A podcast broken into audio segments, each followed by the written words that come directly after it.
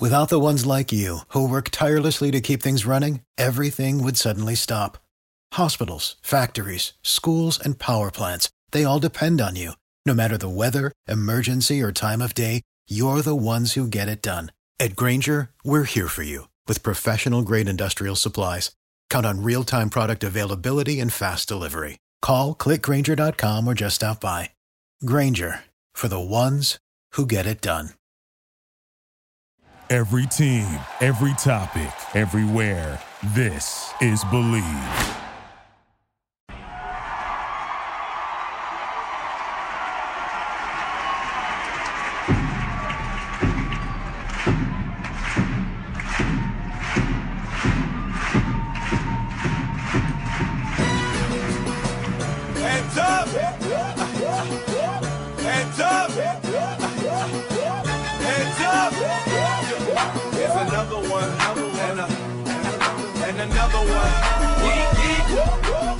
Welcome back, everybody, to another edition of the Top of Thunder podcast. I'm your host today, Dylan at Thunder Chats. You know what it is. Uh, we've got a very special pod today with some special guests and, of course, my co hosts. And before I introduce those, I want to make a small reminder that we are a part of the Believe or Believe, Believe. I'm not sure how to say it, but we're part of that podcast network. Uh, we're very proud to be part of that. Um, it's still kind of new to us, so I, I keep forgetting to mention it, but we're very much part of that network. And through them, we actually have a sponsor who brings us, er, who brings you guys each podcast. That's BetOnline.ag. And thanks to the good folks at BetOnline.ag, we have our Rookie of the Year odds, and our boy who we're going to be talking about in this podcast, very much so. Josh Giddey is actually number seven in Rookie of the Year odds. So Cade Cunningham paces the back three to one. Jalen Green right behind him four to one. Then you got Evan Mobley six to one. Suggs seven to one. Scottie Barnes eight to one. And then we got James Bouknight twelve to one. Remember him? And then of course we got the Australian Golden Boy Josh Giddey at sixteen to one. Now, if you want to make a bet on your rookie of the year odds, you want to bet on our boy Josh Giddey, you want to bet on what could have been with James Bouknight, or you want to root for the Oklahoma State Cowboy, Cade Cunningham, whatever bet you want to make, if you're into sports betting, Bet Online is where you should go to win money today. Visit the website or use your mobile device to join and receive your 50% welcome bonus on your first deposit. So before the next big game, head on over to Bet Online and start playing today. Bet Online, your online sportsbook experts. Without further ado, I present to you part one of the Josh Giddey podcast. I'm going to introduce my co-host, and we're going to welcome in Lachlan Everett, who is an NBL reporter. Um, he's he's got some fresh takes on Josh Giddey, and then after that, we'll be bringing in William Crouch, who actually covers the Adelaide 36ers in Australia too. So lots of great content, co- content, not contact. Lots of great content on our boy Josh Giddey. So uh, stay tuned. Thunder up. Whoa. All right, guys. So I am joined today by two guys in the state of Oklahoma. First off, we've got the runner, the track star, Matt Tierney. Tierney, what's up, man? No, we're not going by that because I I walked. I think I went a total of one and a half miles and I walked for about a mile of it. So it's technically more accurate to say I'm a walker, not a runner. But I'm good. Baby good. steps. We're gonna call you baby, Baby steps. steps. Baby steps, baby. All right, and also we've got Alex Roy. What up, Alejandro? I'm doing good. I'm doing good. I'm uh, I'm feeling a lot more positive about this draft. You know, about a week out, so Would you say you're feeling giddy? I would. I would. Hey, guess what? I've never heard that one before. All right, but hey, guys, you know, as I've already said, we're talking about Josh Giddey in this episode, and we've got a couple of experts here to talk about it. First off, we've got the man who came in hot in the draft podcast, said, I'm tired of your pity party. Let me explain why Josh Giddey is a great pick. This guy's a reporter for the NBL. He is responsible for national coverage on the Australian Boomers, and he is going to give us all the info on the Thunder from Down Under. Please welcome Lachlan Everett. Let's go. Hello, how you going? All right, Lachlan, I appreciate you uh, coming on here. Um, you know, like I said, you kind of went wax poetic in the in the draft pod, but you know, we were uh, we were kind of feeling a bunch of emotions tonight. So you know, after taking a step back, looking at ten thousand feet, I think we got clear heads, clear eyes, full heart, can't lose. So we're gonna dive into some Josh Giddey content here. Yeah, well, as you can imagine, I covered him for eight months, and then what every person does come draft time, they look at the last two weeks of draft time, and then they have no idea what's going on, and then they see Giddey get picked, and then they're confused, and it's my job to explain it, I guess. All right, rock and roll. Well, um, you know, before we get into exclusive Giddey coverage, anytime we have a guest on here, we like to ask a few background questions on our guests. Just you know, we can kind of get to know them a little bit, let them, you know, get more comfortable. So we're gonna start out, man. Uh, what first gave you interest into the NBL? Um, I started playing basketball late, but you know, I didn't grow tall enough, so I didn't make it. So I ended up riding, but I was probably 14, 15 when I started playing, and then I ended up playing Aussie rules football as well. But sort of started when I was 15. I started playing and watching, and then my real interest in the NBL kicked off with um, Andrew Bogut signing in the league back in the 18 19 season um, when Bogut had another injury with the Cavs, and then he moved around a bit more with the Lakers, and then he um, and then he finally caved in and went to the NBL, got a bit of money out of it, but that sort of cemented to me and a lot of Australian people that the NBL was serious, and I sort of followed from that point. and it's sort of just been that I've created a niche for myself explaining NBL things to Americans, and that really came in for fruition when LaMelo Ball came down to Australia, and I really put my foot in the door with my coverage of him. Yeah, I feel like uh, Lamelo was the breakthrough for a lot of Americans in terms of like exposure to the NBL. I'm kind of curious since you're uh, since you report uh, that for that league.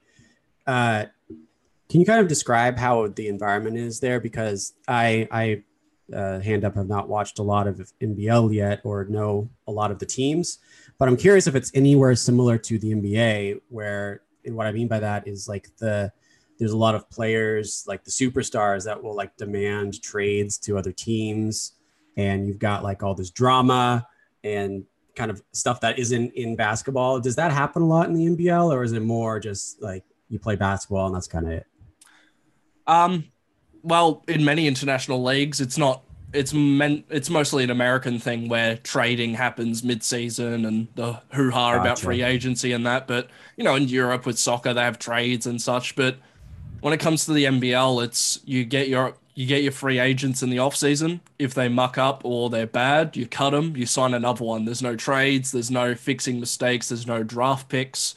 You a you're a bad team. You're gonna fold.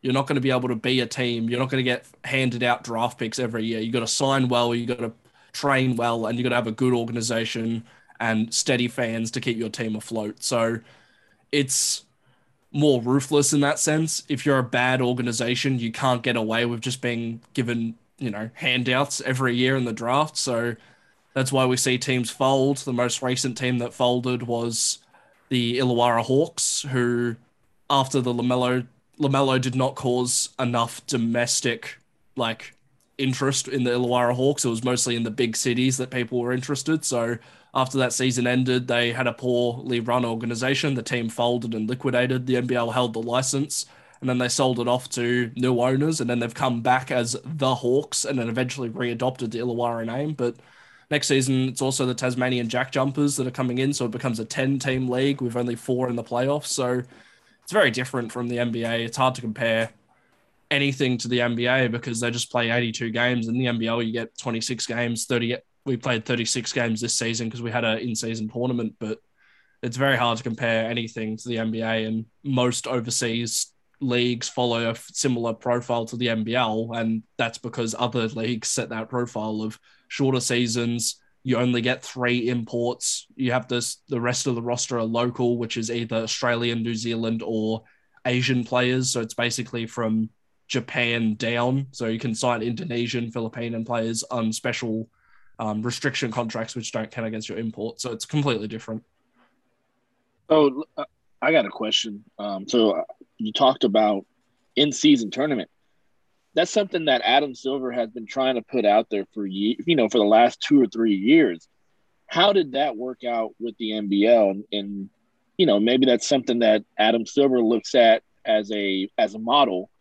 Um, so so how does that work and how does it affect like playoff standings or anything like that in the NBL?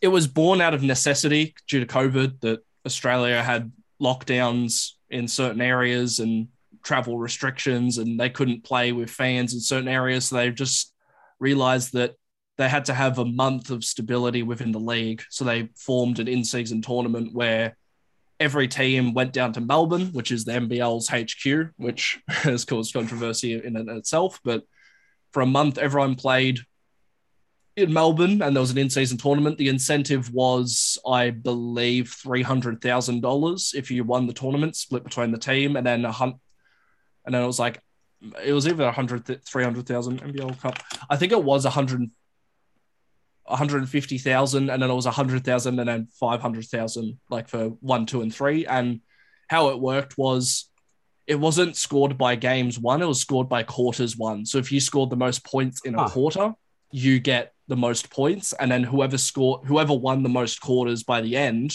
won the tournament. But obviously winning the games gives you points incentives as well and stuff like that. But it was mostly just an experiment within the regular season where everyone lived in Melbourne for a month. It wasn't really like an outside experience. It all counted towards the regular season, but it was was exciting in a sense where one team got on a real roll and won seven out of their eight games, and it was exciting because they just went on a rampage, and it was good for me because I live in Melbourne, so I got to see everyone at a very reasonable price. All the tickets were quite low to get people coming in, so I don't know how the NBA incentivizes it because obviously money is an incentive down here because the contracts are lesser. But over in America, I don't see how money is an incentive for some of these players, as well as it didn't give you any advantages going into the playoffs or the rest of the regular season. It was just a segregated part of the season.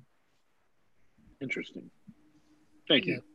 yeah, I got you, man. That, that that is interesting. Uh, I'm glad Alex brought that up because you know, as he said, you know, they've been talking about in season tournament in the NBA, and that's kind of been the kicker. Like, you know, what what's the point? Like, what what are you gonna do for what? Like, what's gonna incentivize the teams to like, you know, go out and win that kind of thing? But um, you know, there's been a you know, we talked about Lamelo Ball, and obviously we are talking about Josh Giddey, but and I, I would say that those are two like people that went to the NBL and succeeded um, but then you have two other guys that came up from the NBL that didn't necessarily see as much success as those guys, and Terrance Ferguson and Josh Green. Um, is there something that like does it take a certain type of person to succeed in the NBL? Does it like like what is what's the determining factor there?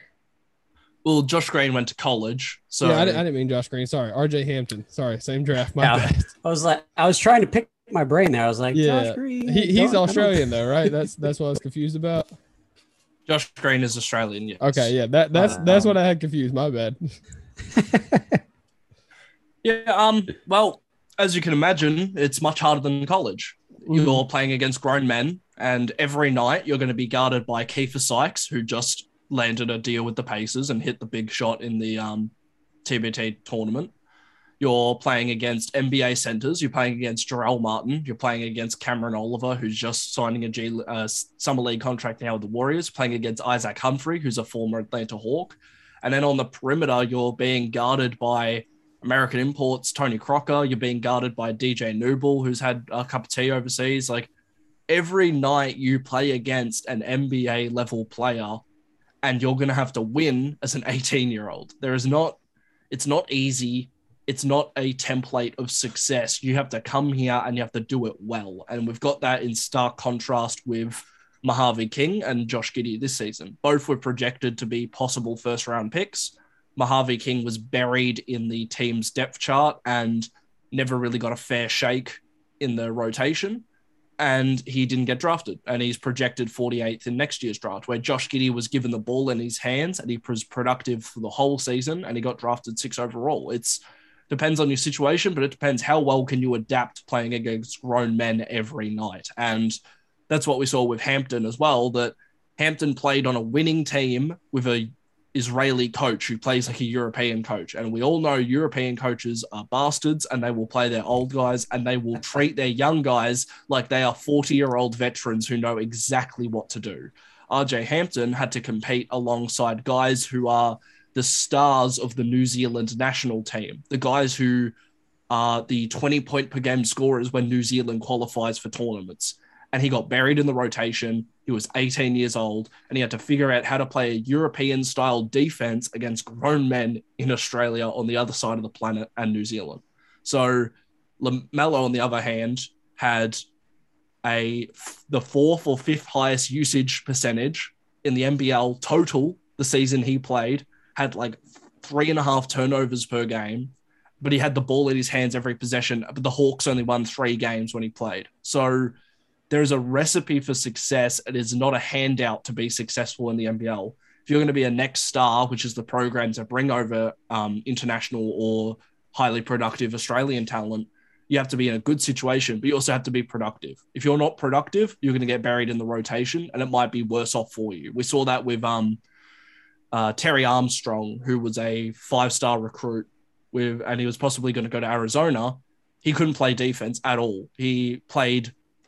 I nicknamed him 35 seconds Terry because he wore 35 in the season because he only played 35 seconds in probably one of the games I saw. And I went to a Southeast Melbourne Phoenix training and he wasn't even keeping up with like the Kyle Korver equivalent in the NBL, Ben Madgen, who's 35. Like he's a good shooter, but he couldn't keep up with him going off screen. So there is a plethora of NBA level talent you have to compete with, be better than, and be productive enough to stay on the court. So that's why it's really good to see Giddey perform that high at that level. Because if he was in college, he would have arguably an easier an easier way to get to the ring, finish to the ring, and easier people to try and get off the dribble for.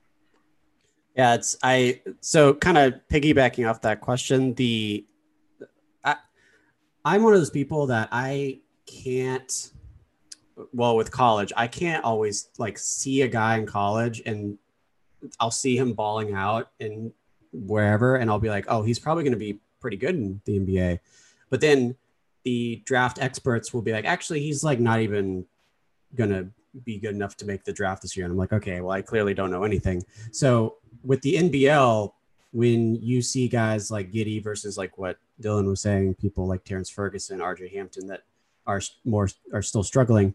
Uh, like you mentioned a couple things, like talking about how the coaches matter and like how they use them and stuff like that. But can you talk a little bit more about like how Giddey and uh, other people that have been successful in the NBL, what you see in like consistently through those guys that then ends up actually translating into the draft?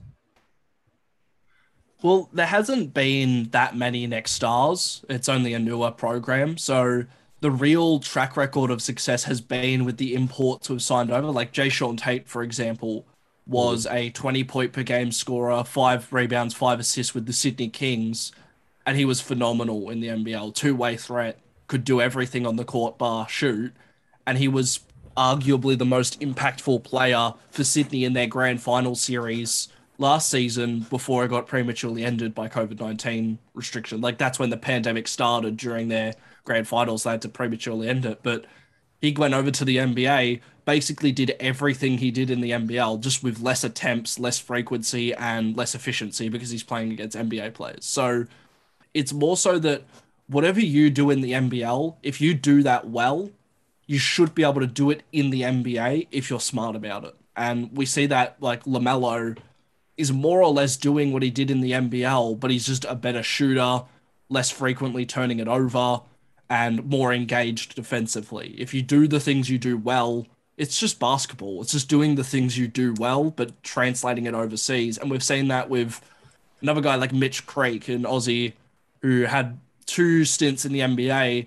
He is more he's more of a power forward, but he's only like six four, six five. And he spent the entire season basically being a six five Giannis, and he got away with it because of the NBL's smaller overall that doesn't translate to the NBA. So if you're going to do something in the NBL, if it doesn't translate in the NBA, you're going to be stuck overseas. But if you have a skill that is transferable, like passing, like shooting, like defending, you're going to make it in the NBA. But for example, with Mitch Creek, who is an excellent NBL player, his three point shooting, his defense, and driving to the ring are pretty good. But his best asset is his strength and his like playmaking while he's moving, but the strength and playmaking gets limited when he goes up against bigger players, larger players, faster players.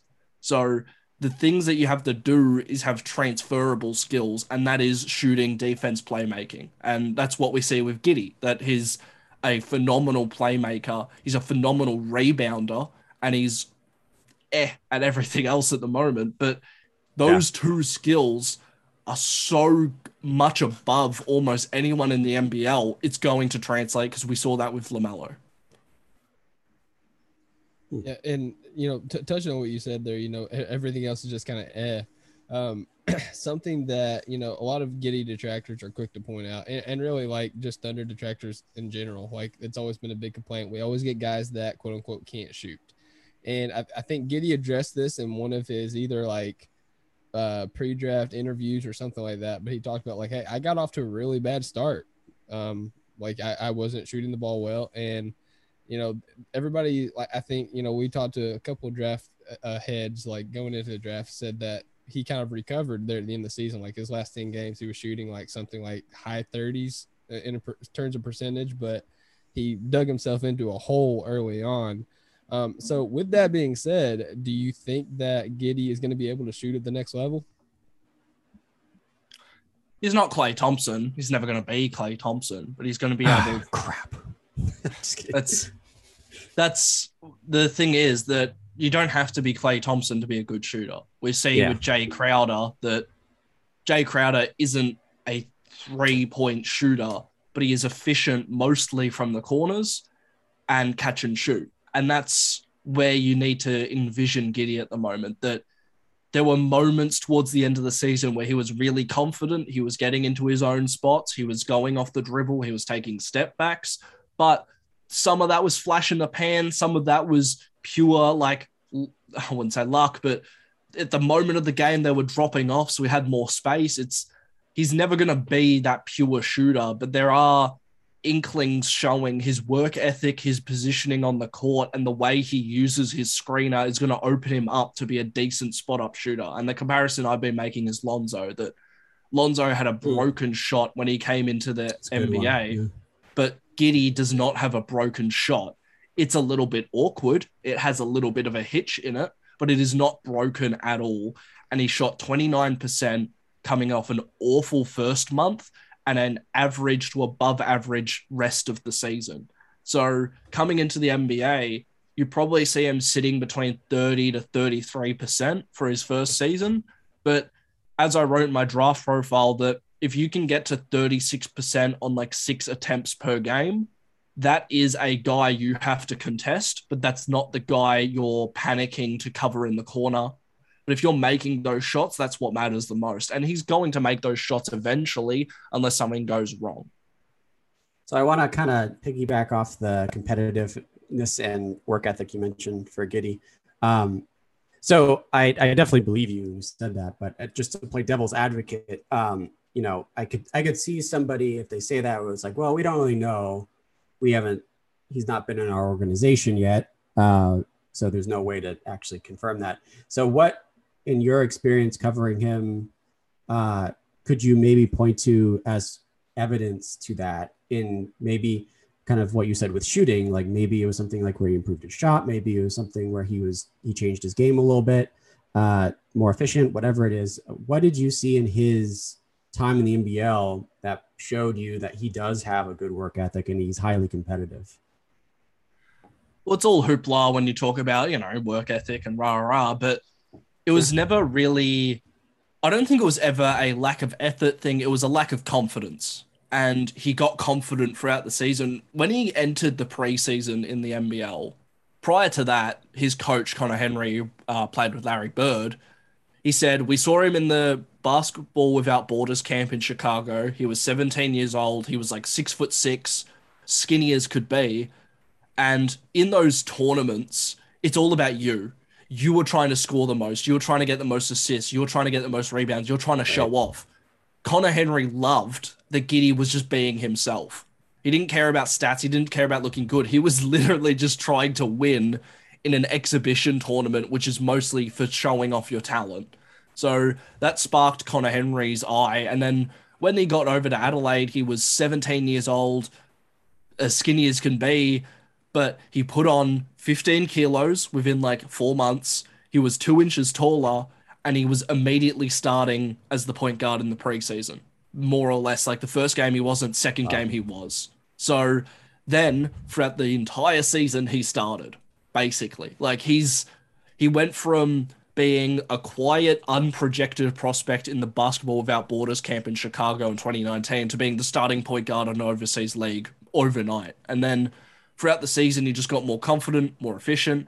And then when I was doing my research, um, his he had two trainers. He had Andrew Gaze, one of the greatest Australian basketball players of all time, averaged 20 points per game in five separate Olympics. That's over like two decades because the Olympics is being spanned Jeez. out. Jesus. So him and Derek Rucker, who was born from the Rucker Park era.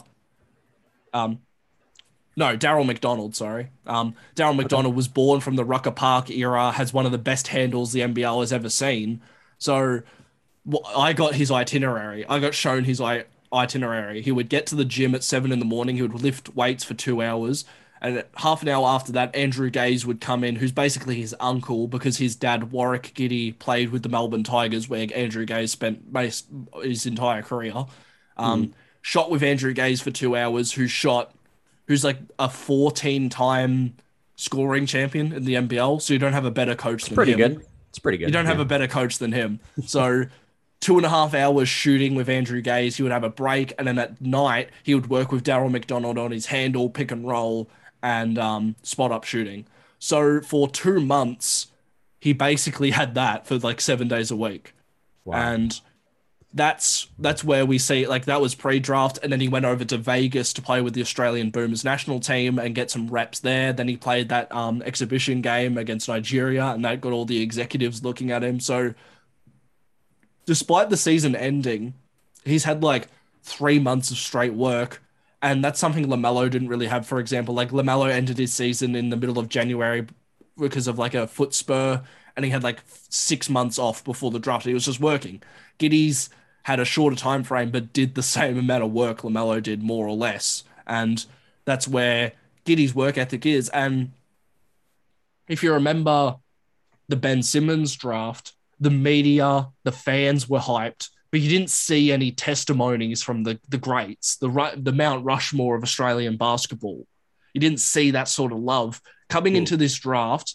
Off the top of my head, Luke Longley, Andrew Bogut, Chris Anstey, Shane Heal, Andrew Gaze, and every single media person, every single fan, every single coach, player, and staffer in the NBL. Testimonies, golden record. He got called the golden boy by one of the NBL players when he was getting calls. Like he to have Luke Longley, Andrew Bogut alone giving you testimonies who are both employees of a different organization to the Adelaide 36ers is enough alone. Then you also get Andrew Gaze, Shane Heal, like Ben Simmons never saw that sort of testimony from the the pillars of Australian basketball history. So there's some it could be it could be blowing air up his ass because we don't know how much Giddey is loved within the organization. We don't know how many of those guys are friends with Warwick Giddey, but I imagine many of them are. But to compare that for Ben Simmons, we didn't see that sort of love. So clearly something's going right. Clearly Giddey is doing something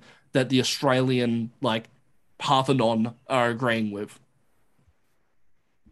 Yeah, absolutely. Andrew Andrew Andrew Gaze is that like is that like the Michael Jordan of Australian basketball? Because um, at the uh, at the press conference, like Giddey was talking a lot about Andrew Gaze. Um, just just like you said, like he's an uncle to him also, um, but also praising like everything that he did as far as Australian basketball goes and things like that. Yeah. Um. Well, before the best basketball player we've ever had is Lauren Jackson, and she's one of the greatest WNBA players of all time. But she was after Andrew Gaze, and Andrew Gaze represented Australia in five different Olympics, every single FIBA thing ever. And as I said, scored 20 points per game in like four of the five Olympic tournaments he went to. So, as well as being the face of the NBL for two decades with the Melbourne Tigers. So, he's the greatest male basketball player we've ever had by far. Simmons hasn't gotten close because he hasn't worn the Boomers jersey. He hasn't been uber successful. He could get there, but at this point of time, Andrew Gaze is more or less the goat of Australian basketball male wise. But Lauren Jackson is uh, incomparable in her resume as well. That we're lucky to have so much talent spread across both sexes. It's like MJ LeBron, but for Australia. It's like who's the goat? You know what I mean?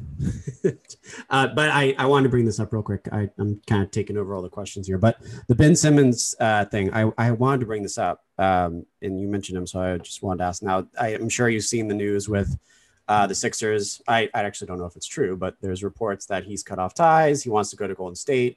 Blah blah blah. Uh, I just want to get your thoughts on that, like as as someone who's covering Australian basketball, um, and from that perspective, what what do you think about his situation, how things ended last year in the playoffs, and you know where you think he's going to go, all that stuff. Don't don't forget that he called himself a young socialite, and he doesn't want to go to Portland or where was the other team? Um, Toronto. Toronto, yeah. yeah, which Toronto is a world class city, but okay, but yeah, young socialite Ben Simmons.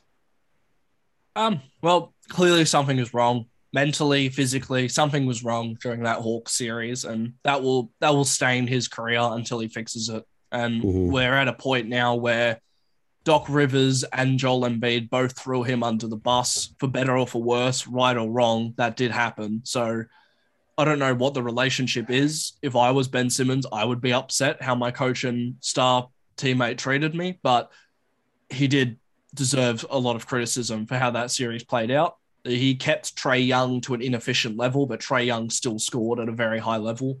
And Ben Simmons needs to be more aggressive. That's the big thing. Everyone talks about, oh, he needs to shoot threes, he needs to shoot fadeaways. He just needs to get to the ring and shoot free throws at a higher level. That is the benchmark yeah. of where he is because he is one of the 10 best defend one of the three best defenders in the NBA and one of the 10 best playmakers in the NBA. That is indisputable. The way he creates three point shots is more important than most assists in the NBA. Not a, not all assists are made equal, and Ben Simmons makes points created per game is astonishing.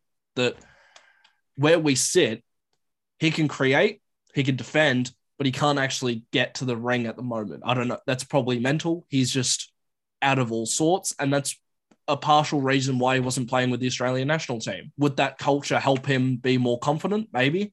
But would that limit how well he can develop his skills? Probably. We don't know.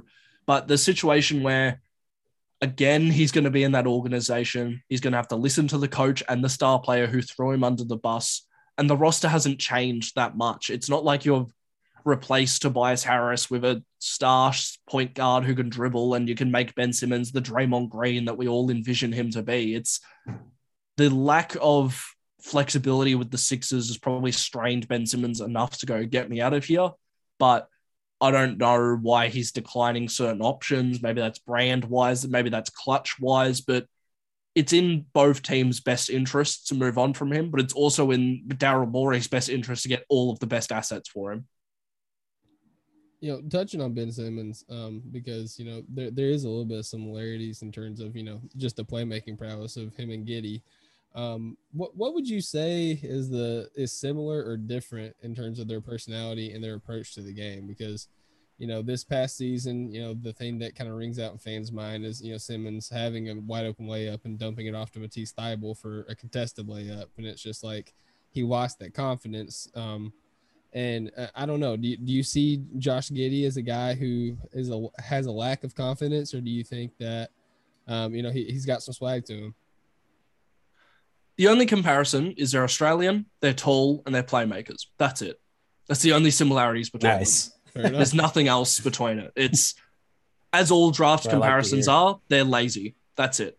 That's that's why we say Joe Ingles because he's a tall, not super athletic playmaker. It's the, it's because Joe Ingles is a world class shooter. Giddey is not close. We make these comparisons because they're lazy and digestible, but comparing Ben Simmons to Josh Green is compare. I mean, Josh Giddey is comparing LeBron James to Kyle Anderson. It's it's just oh wow. We're not not in talent wise, but we're talking about a tall a tall playmaker who can get to the ring. We're just comparing similar traits but ignoring everything else. Yeah. Hypothetically, if one of us on here had compared Josh Giddey to uh, Luka, what would you say of that? Playmaking wise, yep. Um, rebounding wise, yep. Scoring, not even close. Giddey's peak is probably 17, 18 points per game, making two threes, getting to the free throw line six times, making four of them, and getting a half a dozen layups and a mid range jumper. Luka Doncic went for 48 in the Olympics. It's not comparable. I think where, Mm, yeah.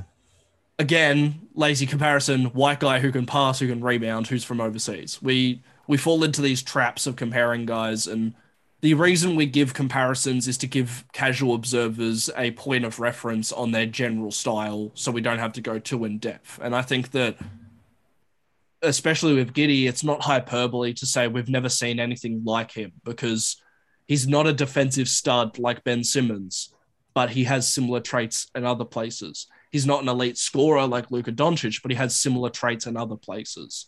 He's more athletic than Kyle Anderson. He's a better passer than Kyle Anderson, but he's a worse defender than Kyle Anderson, but he's a better getting it to the ring than Kyle Anderson. There's all these comparisons. He's a shorter, he's a taller Ricky Rubio, and Rubio's a better shooter. We can make every comparison under the sun, but none of them actually get the essence of Giddey right, which is often what happens with draft prospects. Yeah, I, I want to go back to the question I asked because, like, I, I wasn't trying to compare them as players. I was just saying, you know, speaking of playmaking, the the thing that I'm like just kind of focused on is like, you know, just the way they carry themselves on the court, how they approach the game. Uh, what would you say that you know that is similar, or do you see contrast on that part? Well, I don't exactly know the. They both bring the ball up the court. They both run pick and rolls, but Giddey is more prone to take a shot outside. Ben Simmons is more prone to drive. There's a similarity in that they are comfortable being the ball handler. I would say Giddey's more comfortable off the ball than Ben Simmons is, as we saw when Jimmy Butler took over the point guard duties. But it's hard to compare a six foot nine guy or six foot eight, six foot nine playmaker who's as skinny as can be, who has to finish around NBA level talent compared to a guy who's seven foot and has American uber athleticism, where Giddey has the lesser Australian athleticism. That like Yeah. Ben Simmons comes from Dave Simmons, who's an, an American import who lived in Australia. Giddey is born from two guy, a guy who looks like Joe Ingles. it's where it's comparing apples to oranges in that aspect. I think you can compare them in their essence that they're both tall playmakers that bring up the ball, but when they actually get into their half court sets, there's a lot of differences. Ben Simmons is built to be a roller. Giddey is not the roller that you can have. Giddey could make a pick and roll and a Spain pick and roll, but he's not going to be rolling to the ring. Yeah, I I think um, another maybe just uh, so we're not. Well, I don't know what I was going to say there. What do you think like the best NBA comparison is to Jo- like if you had to pick one person? I know it's kind. We just said it's kind of lazy to just pick one person compare him, but like the most accurate one player you could compare to Josh Giddey that's in the league right now in the NBA. Who do you think that would be? It'd probably be Joe Ingles. It's just without the shot. That Joe Okay. Ingles is your secondary playmaker. Typically, he brings up the ball.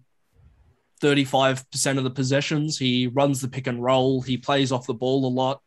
That's where Giddey's maximized role is probably going to be. He's going to be your secondary playmaker next to a scorer like SGA.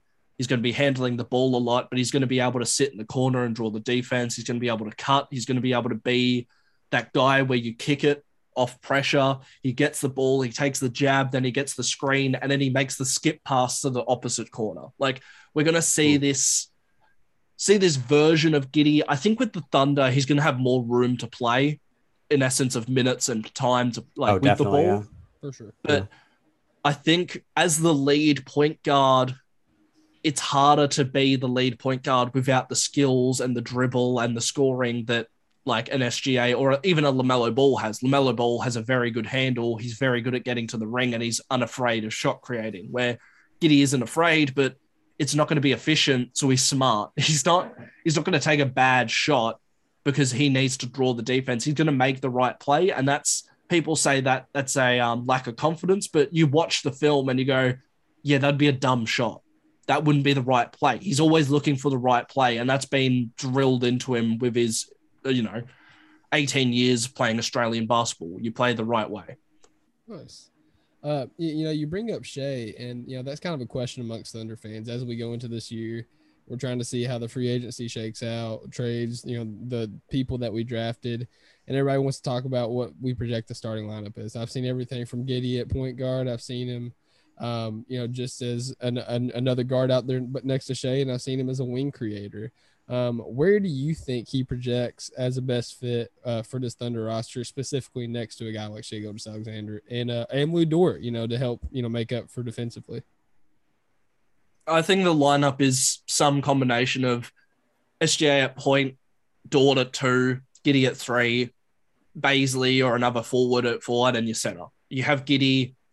you hide Giddey on the wing like you do with like a Jae Crowder, who not Jay as an offensively, like you have your guy sitting in the corner and guarding Giddey. You have your weaker perimeter defender on Giddey because Giddey isn't going to punish you that much. But the thing with Giddey is that, especially with Dort, offensively, Dort's going to be, you know, playing bigger than he actually is. So Giddey's going to have opportunities to switch onto the two guards that are defending, and he's going to have more room to play. And I think that when you get into that Thunder roster, there is a dozen lanky guys who are young and can defend reasonably to very well.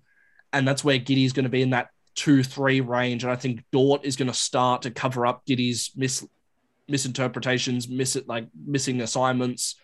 SGA is going to be fine mostly. And then you have your forwards, and then Giddey, you know, offensively, he's going to be all right. But then defensively, you're putting him you're hiding him in the corner on a shooter. And then mm-hmm. as he gets older, he's going to learn to be that like Draymond Green sort of guy where he's going to be lurking from the corner for a pass or a steal and he's going to get it and he's going to push the break. What we saw with LaMelo just a little bit as well that if you play off the ball, those guys who are really good offensively may not be excellent defenders, but they can still read the court and the passing lane. So if you give him an assignment where he doesn't have to worry about it too much. He's going to make the best of that situation. And I think that's where we're going to see him as the. I made the comparison of Joe Ingles and Donovan Mitchell, that you're going to have your primary scorer hmm. who's an elite scorer, and then you're going to have your secondary guy who's helping him out as well as, you know, keeping keeping things organized. I actually, so I, I, was trying to pull some questions from Twitter because we asked, and someone asked this, and I can't believe I didn't think of this before. Um, does Giddey from your, uh, and by the way, this is at Mr. Doughboy underscore to give him credit because he came up with the question, but does he have any pregame moves or um, any signature moves like after a dunk that we can expect? So, for example, like LeBron, he does the like chalk thing. Do we have any of that with Giddey that OKC fans can look forward to? Um, I would say that the only okay, the two things that are fun to watch is going to be actually there's three things. See if girls fall in love with him because he's a very oh. handsome boy and he has lovely long hair. Uh, there's going to be some too. There's and he's got the accent and the accent. Girls yeah. are going to love the accent. The accent loves. Yep, yep, they love he's it. lady killer. The mm. other one is going to be the shoes. He's an absolute sneakerhead. He wears Kobe fives all the time, so he's going to have a good sneaker rotation. So if you're on that, good. you're going to have fun with that. And a good fit overall too at the draft. He just he was he was dressed really well. Mm. And then number three will probably be the only in-game move I can remember specifically is he hit this huge three late in the game and he just threw both his hands up doing the threes, like with like the Melo three, like classic, the, yeah. yeah, yeah, just both hands yeah. in the air, absolutely ecstatic. So there isn't a specific ritual, ritual or signature move he has, but just like imagine like the dorky, lanky teenager celebrations he's going to have, and there's going to be some memeable moments. We've already seen memeable moments in press conferences and there's going to be more of that because that's what Australians are. That's what we see like Steven Adams as well. We're just awkward, sarcastic people, and there's going to be some good moments like the poop um, press conference. That's the start of a long Iconic. line of that's a start of a long line of just dumb things that are going to happen that are going to be funny. I just like you speaking of like awkward tall guys. It's just I'm just thinking of him and Poku now. Pokusevski's just like Yeah. the awkwardness between those two. So funny. Them rolling up to a club would be um strange. Oh my god. Can you imagine? it- it's funny you brought up the poop thing because you know as you said you know we wasn't as attuned to Giddey as other guys just because like i said before like we didn't expect him to be in that you know six spot range. I didn't expect him to be in the 16 18 range either. I thought he was right there in like that 8 to 12 i never expected to possibly get him. But whatever the poop thing happened and you know he just he just kept it going like a champ. I'm like all right i gotta bump him up a few spots on my draft board. He's he's, he's ice cold. Um, but no, man. Um, yeah, I, I, love getting. Uh, I've been following him on TikTok. His personality shines through on TikTok. His sense of humor is spot on. I, I think he's a lot of fun.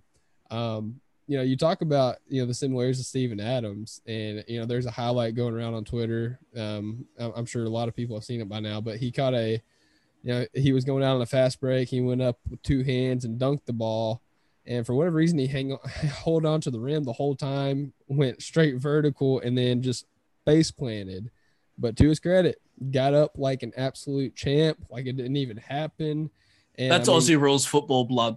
yeah just goes If you ever- how tough he is If you ever get bored, look up Australian rules for like AFL bumps, hits, tackles. It's just like NFL on steroids, and there's no pads, there's no helmets, and Giddey, along with probably 60% of Australian men have played Australian rules at some point, and you just get knocked around to pieces. So falling on your face is nothing for an AFL player, all right including I myself, who's done every single injury you can imagine, and I've still got broken fingers. You can tell with my two middle fingers. The one Oh, okay. Whoa now. This- Flip us off like Just that. flip flipping us but off. this this middle finger on my right side is still broken the knuckle that it just never healed properly that you just have a hundred thousand injuries you'll get and Giddey is no stranger to just getting absolutely thrown about so the nba won't be a trouble for him I love it. I That's love it. awesome to hear. He'll he'll be tough driving into the lane, so I, I'm liking that. Uh, Hey, T- I- oh, go ahead, Alex. Yeah, so just one question, and this is something that I, I've always wondered. Do you think that the the history that Sam Presti had, or the short, the very brief short history that Sam Presti had with Adelaide and the 36ers, um, do you think that helped him maybe gain some insight um, into or a head start into maybe scouting Josh Giddey uh, in preparation for this draft?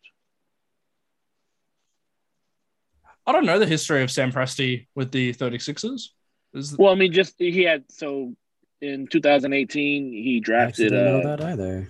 yeah Terrance Ferguson. oh, Oh, so you just is- mean are drafting saying that- players. Oh, okay. i thought you meant that he had like front office experience with the No, that's no, what I thought too. I was like, wait a No. minute. No, no, no. He you know he It's has a he has a history with them as far as a relationship built With through drafting. that. Yeah. Gotcha. Well, yeah, it's a it's a different coach. I I think Jeff has been there the same amount of time, the GM, but um I don't think that the organization relationship matters that much because when you're talking when you're doing draft prospects overseas, you look for the connections you know. So, for example, with Sam Presti, he knows he has access to the Andrew Gazes, the Andrew Bogut's, the Luke Longleys through the NBA connections. He has relationship with the the agent who uh, represents many Australians. So there's there those connections are there, as well as the coach Conner Henry is of similar age to Sam Presti, NBA former NBA player as well. At a certain point, actually getting access to the team doesn't really matter that much. It's about the people who know him, his agent, and um, the connections you have with the coach, if you can get the coach. The coach doesn't matter as much as the um, the like you know what do you call them on your resume, your um, character references, as well as your personal trainers and um, agents. So the connections to the team don't matter as much as that, but drafting Terrance Ferguson, he wasn't a successful draft pick. He bounced around a bit, but I guess the doing you have to do your homework if you're drafting overseas, and he'd already done that homework with the NBL before, so that might have given him some comfort. But all teams know how good the NBL is. It's just taking teams to actually decide on it. We're seeing like the Houston Rockets, for example, are fully invested in the NBL. They um, took Jae'Sean Tate, they hired Will Weaver, who is the Sydney Kings head coach. The Pelicans um, took Didi Louzada, who's a draft. They put their drafted stash down in Sydney. So teams are recognizing the value of it. And Will Magnay, um, an NBL player, was brought over to their G League team. So teams are recognizing they know how good the NBL is. It's just if they're comfortable with it or not, if they can get the right contract. I think that Terrance Ferguson, that pre that pre done homework helps, but I, I don't think it's a deciding factor or not if you know they pick Giddey because Giddey by himself is not comparable to Terrance Ferguson.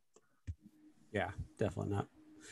Um, yeah, I, I, so first of all, Lachlan, thank you for for hopping on. We appreciate it. Um, I wanted to just fire off a couple more Twitter questions before we uh, wrap things up because we got got a few. I do want to say um, I'm looking at the tweet now where we asked for questions for this, and I realized um, a lot of the responses are a little confused because in our tweet we said we will be talking Josh Giddey.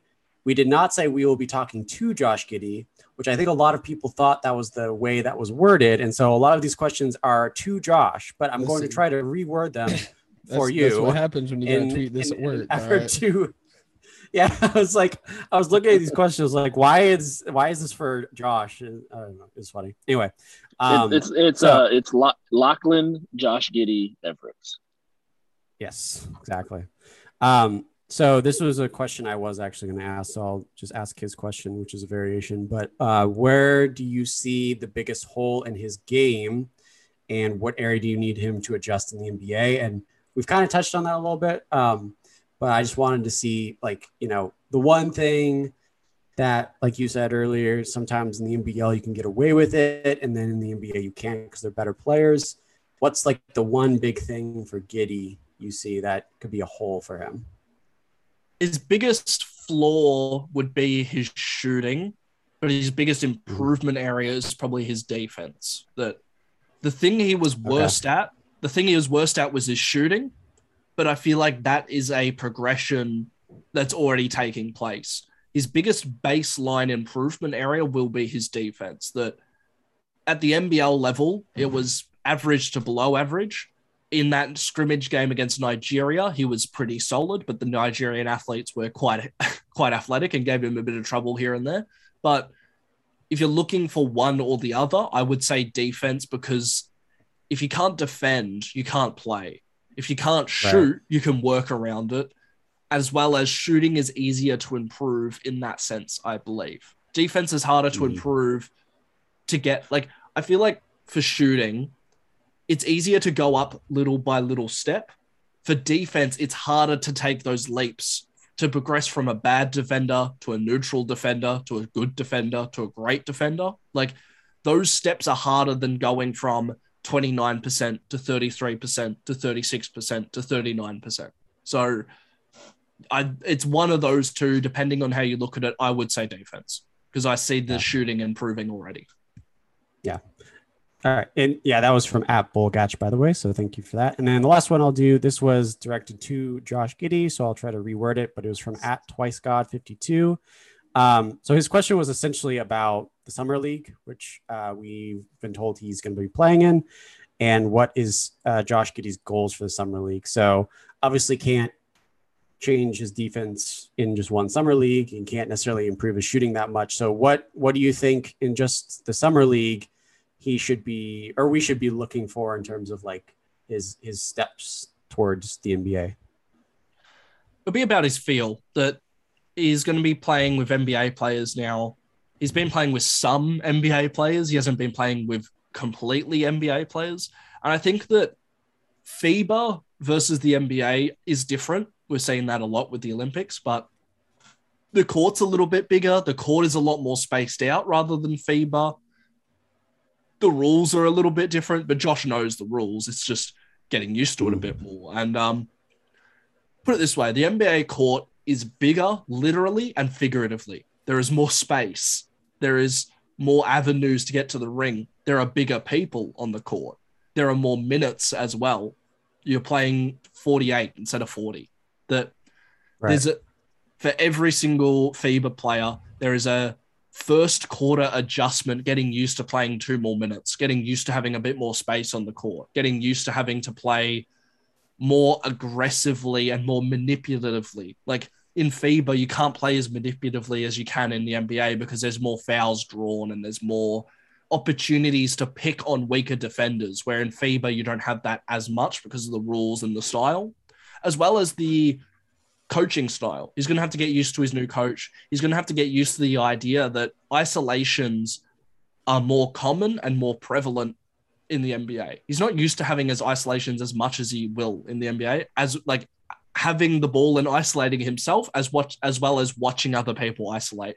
Getting used to someone isolating every possession is a weird adjustment because then you have to screen off the ball. You have to give them space as well. Where you know when you're playing a team orientated system, you're always moving, you're always sharing. So he's going to have to get used to that. But I think everything's going to translate at a reasonable level. It's just getting used to it, getting more comfortable, and building chemistry. That, that's the big thing. That for a playmaker to be successful, you need to have chemistry and know where your guys are on the court, know who your pick and roll players are, and know where people are going to stand. Because if you're going to jump up in the air, pump fake, and then kick to the corner, you need to remember if someone's standing in the corner or not. Yeah, it's kind of important. Yeah. Yeah, I, I just got a couple more questions before we wrap up here. So, um, obviously, you know, going into the draft, I think Giddey was listed as six eight. Um, he has since confirmed that he is six foot nine, and when he was actually standing up next to Jeremiah Robinson Earl, uh, he was just as tall, if not taller. Uh, do you think the young man is going to grow anymore, or Uh, do you think he's going to chill six nine, or what? Well, I've stood next to his dad. I've had lunch with his dad. I've spoken to his dad. His dad's six seven, six six. And then draft night, Giddey standing next to his dad. He's a beanstalk taller. So there's no questions about his height at the moment. He's clearly pulled that benchmark. The thing is, I think that he's he's young. He's one of the youngest in this draft, but the way he's grown, he's already had his big growth spurt. He went from like six six to six nine, or he went from like six eight. I mean six six to six eight, and then he like tiddled tiddled tiddled a little bit up to six nine throughout the season. So I think he's almost done. If you're lucky, you get 6'10. And if you get 6'10, oh boy, that's a lot of fun. But at the moment, I think he's almost done. Maybe with different shoes, he's a little bit taller, but I think he's probably done growing. But realistically, how tall do you need him to be? He's already six nine. Yeah, I'm good and with six nine. nice. Yeah. Um, and another thing with like how tall he is, I mean, this has kind of been uh, something that, you know, draft people have pointed out. And, you know, I've even seen kind of watching back film. Um, his handle, he kind of dribbles like very upright. And you could even see it in his, um, at, when he got drafted and he was having his little photo shoot and he was just dribbling around in his suit. Like, you know, he was like lifting up his toes to get the ball in between his legs. He's got a very upright dribble. Um, do you, do you see that as something that he's going to try to, you know, improve on, like, you know, try to lean into his dribble a little bit more? Or do you think that's just kind of how he is? Um, yeah, well, with Daryl McDonald, he's been practicing dribbling lower. And um, Conner Henry said to me that you learn to dribble lower when people take it from you. In the NBL, people weren't stealing it from him. In the NBA, he's going to have the ball stripped from him. He's going to have the ball taken from his hands, like Kawhi Leonard did to Ben McLemore. He's going to have just a tough time dribbling that high. And he's been practicing it, but he's not used to it. But guess what? Three games in, he's going to have to change it. That's not going to stand in the NBA much. And that that'll be an adjustment, but he he knows it's coming. He just has to get used to it because one night you're playing against Matisse Thybulle, the next night you're playing against Kawhi Leonard, the next night you've got Jaylen Brown, and then the next night you've got Tony Snell just jabbing the ball right in your hand. So there's going to be night to night adjustments, and he's going to figure that out pretty quickly. There you go. Well, hey man, uh, you know, before we wrap up, I, I read a ad read for Bet Online. It actually had the Rookie of the Year odds. Uh, Josh Giddey was at, I believe, number seven for sixteen to one Okay. odds. So uh, I, I'm not saying Josh Giddey's going to win Rookie of the Year, but what do you think the likelihood is with opportunity, with the ball in his hands, the minutes that he's going to get? Um, what do you think the possibility is he makes an All Rookie team? I think he's borderline a lock for one of the all rookie teams. Ooh. Okay. That okay. put it this way he had 12, 7, and 7 in the NBL. He was considered for all NBA, all NBL. That is not an easy task to do. All NBL is two teams, three inside, no, three outside players, two inside players. He was considered on the second team alongside Casper Ware, who is an American and all-time great of the NBL, uh, Mitch McCarron, who was co- considered Defensive Player of the Year and was the starting championship point guard, and Chris Goulding, who's one of the world's best shooters, and you would have seen him in Tokyo. He was considered for all NBL as an 18 year old. So let's say he goes, let's compare it to LaMelo, right? LaMelo had 17, 6 and 6 in the NBL. Giddey had 12, 7 and 7. In the NBA, LaMelo had like 14, 15, 6 and 6. If Giddey averages 10, 5 and 5, that's an automatic second team. Like, no questions asked. Yeah. That the the bar for all rookie team is lower than we think of it. Like Desmond Bane, I don't think made it this year, and he was a very like, oh, I think he made it, but like the statistically wise, he won't go off the chart. As well as you got to remember, people are gonna love Giddey. They're gonna love the tall playmaking forward. And Zach Lowe, I bet you right now, Zach Lowe, that will be a 10 things coming into the set. Like one at some point in the season, Zach Lowe will have a 10 things about Josh Giddey. So like the media is going to Yes. love him. The coach is going to recognize how well of a passer he is and how system orientated he's willing to be. It's it's going to be hard to make first team because that top five of the draft is so good. Mhm. But to be the sixth air quote, like all rookie team first team player is fine. And I think it's it's very hard to miss that all rookie team considering what Giddey's working with at the moment. And I think it would be a disappointment if he didn't make second team. All right, that's all fair. Yeah, you also got to consider his highlight passes. You know, uh, the internet is a sucker for a flashy pass. So, and we have seen Giddey Oh, yeah. make many of those. So, as we've seen LaMelo Ball, and you know, everybody went crazy for LaMelo Ball's passes. So, look forward to Giddey's. Well, Lachlan, man, I appreciate you coming on here, man. Uh, sharing your wealth of knowledge. Like, God, man, you're an NBL encyclopedia. Like, my my brain is hurting from all. I am, Names I've got. I am never heard not the encyclopedia. There is many, many more than me, but I try my best. All right. Well, hey, your, your first edition of this encyclopedia. But like I said, man, I want to thank you for taking your time and coming on, talking Josh Giddey with us. I want to give you a chance to go ahead and plug anything you have to plug, your Twitter, any articles you got to write. What you got? Uh, at Lachie Everett, L A C H I E E V E R E double T. Um, if you go to my profile and you click my link tree, there is the link to all my Hoops Habit articles, and that's where all my stuff goes. And if you click that link, it's a list of everything I write. If you scroll down two seconds, you'll see how Josh Giddey fits with the Thunder. That's my more formal thoughts. I've got my huge draft profile, which was my manifesto I wrote over two months. And then more recently, um, Jock Landale just signed with the Spurs, another Aussie who's coming over to the Spurs on the long line of Aussies. But follow me on Twitter, check out my link tree with the Hoops Habit articles. I'll be covering the Raptors, I'll be covering the Thunder, and I'll be covering any NBL things that might intrigue Americans. Nice. Awesome, man. Yeah, well, I- I'm sure we'll definitely be in touch throughout the season uh, as we see the young Giddey um, start to improve. But uh, Lachlan, you know, as we end every podcast, we like to join in a ceremonial, unanimous, uh, in unison thunder up. So you can join us in that, or you can just chill. We're not going to judge either way. But um, guys, we hope you have a great night. God bless. Wash your hands. Wear a mask if you need to. Get vaccinated if you have not. Hoop when you can. And as always, thunder up. Thunder up. Thunder up. Yes, sir. Thank you for listening to the Topic Thunder podcast. Our podcast is available to subscribe on Apple, Spotify, Stitcher, and Google Play, or anywhere else you listen to your podcast. Be sure to leave us a five star rating and a positive review, and follow us on Twitter at OKC Topic Thunder. Thunder up!